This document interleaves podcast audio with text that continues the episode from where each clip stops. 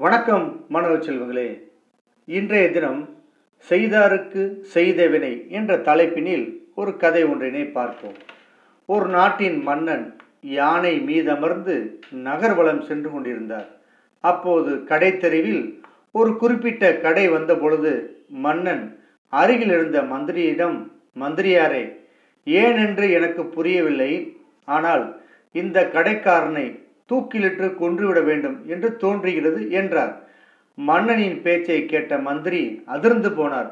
மன்னனிடம் விளக்கம் கேட்பதற்குள் மன்னன் அக்கடையை தாண்டி நகர்ந்து விட்டார். அடுத்த நாள் அந்த மந்திரி மட்டும் தனியாக அந்த கடைக்கு சென்று வந்தார். அந்த கடைக்காரிடம் யதார்த்தமாக கேட்பது போல வியாபாரம் நன்றாக நடக்கிறதா என்று விசாரித்தார். அதற்கு கடைக்காரன் மிகவும் வருந்தி பதில் சொன்னான். அவன் சந்தனக்கட்டைகளை வியாபாரம் செய்வதாக தெரிவித்த கடைக்காரன் என் கடைக்கு வாடிக்கையாளரே யாரும் இல்லை. கடைக்கு நிறைய மக்கள் வருகின்றனர்.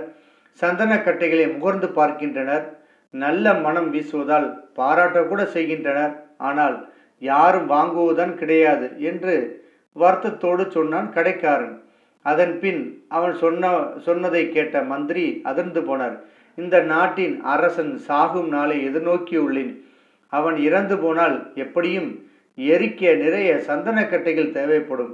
எனக்கு நல்ல வியாபாரமாகி என் வறுமை தீரும் என்றான் கடைக்காரன்.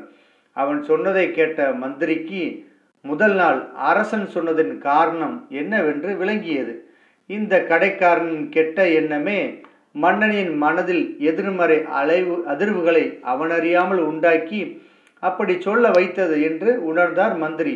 மிகவும் நல்லவரான அந்த மந்திரி அந்த இந்த விடயத்தை சுமூகமாக தீர்க்க உறுதி பூண்டார். தான் யார் என்பதை காட்டிக்கொள்ளாமல் அவர் கடைக்காரனுடன் கொஞ்சம் சந்தன கட்டைகளை விலக்கி வாங்கினார். அதன்பின் மந்திரி அந்த கட்டைகளை எடுத்து சென்று அரசனிடம் நேற்று அரசன் சொன்ன அந்த சந்தன மர கடைக்காரன் அரசனுக்கு இதை பரிசாக வழங்கியதாக கூறி அதை அரசனிடம் தந்தார். அதை பிரித்த பிரித்து அந்த தங்க நிற உள்ள சந்தனக்கட்டைகளை எடுத்து முகர்ந்த அரசன் மிகவும் மகிழ்ந்தார். அந்த கடைக்காரனை கொல்லும் எண்ணம் தனக்கு ஏன் வந்ததோ என்று வெட்கப்பட்டார். அரசன் அந்த கடைக்காரனுக்கு சில பொற்காசுகளை கொடுத்து அனுப்பினார். அரசன் கொடுத்து அனுப்பியதாக வந்த வந்த பொற்காசுகளை பெற்றுக்கொண்ட வியாபாரி அருந்து அதிர்ந்து போனான். அந்த பொற்காசுகளால் அவனது வறுமை தீர்ந்தது.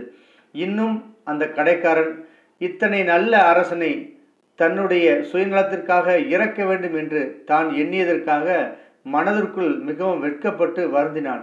அத்துடன் அந்த வியாபாரி மனம் திருந்தி நல்லவனாகவும் ஆகி போனான்.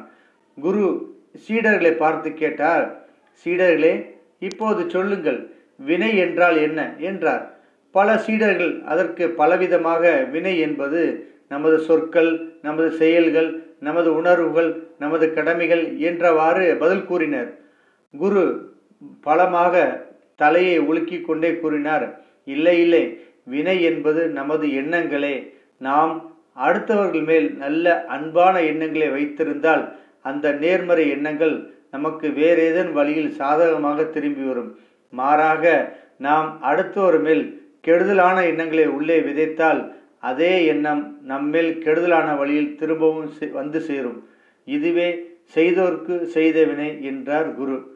நன்றி வணக்கம்.